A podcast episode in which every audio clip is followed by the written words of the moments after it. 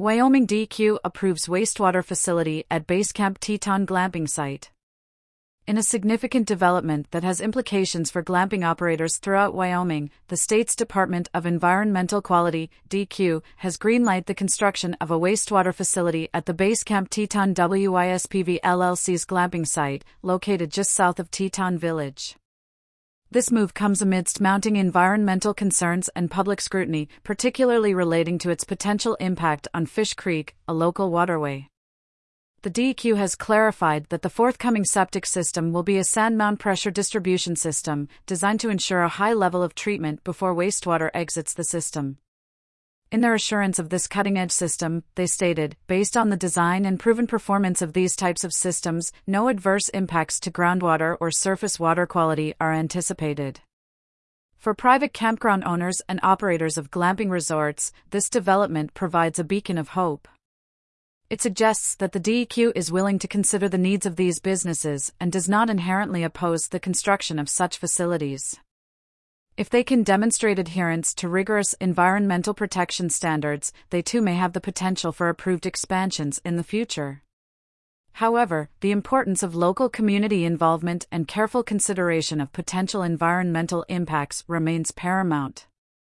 The Basecamp Teton project, in particular, faced staunch opposition due to its proximity to Fish Creek.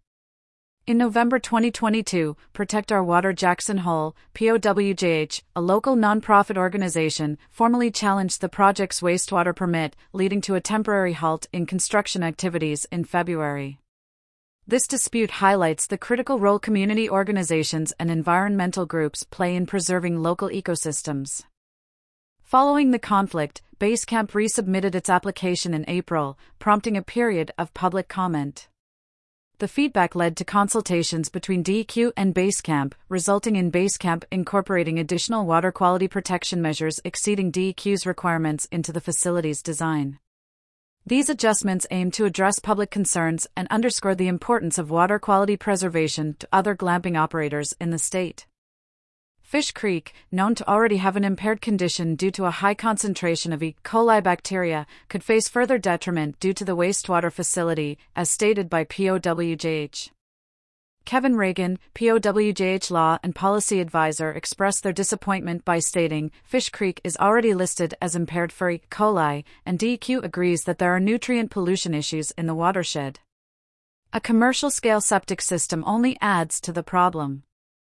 Moreover, Basecamp's use of state trust lands for construction sparked a contentious debate regarding land development regulation, LDR.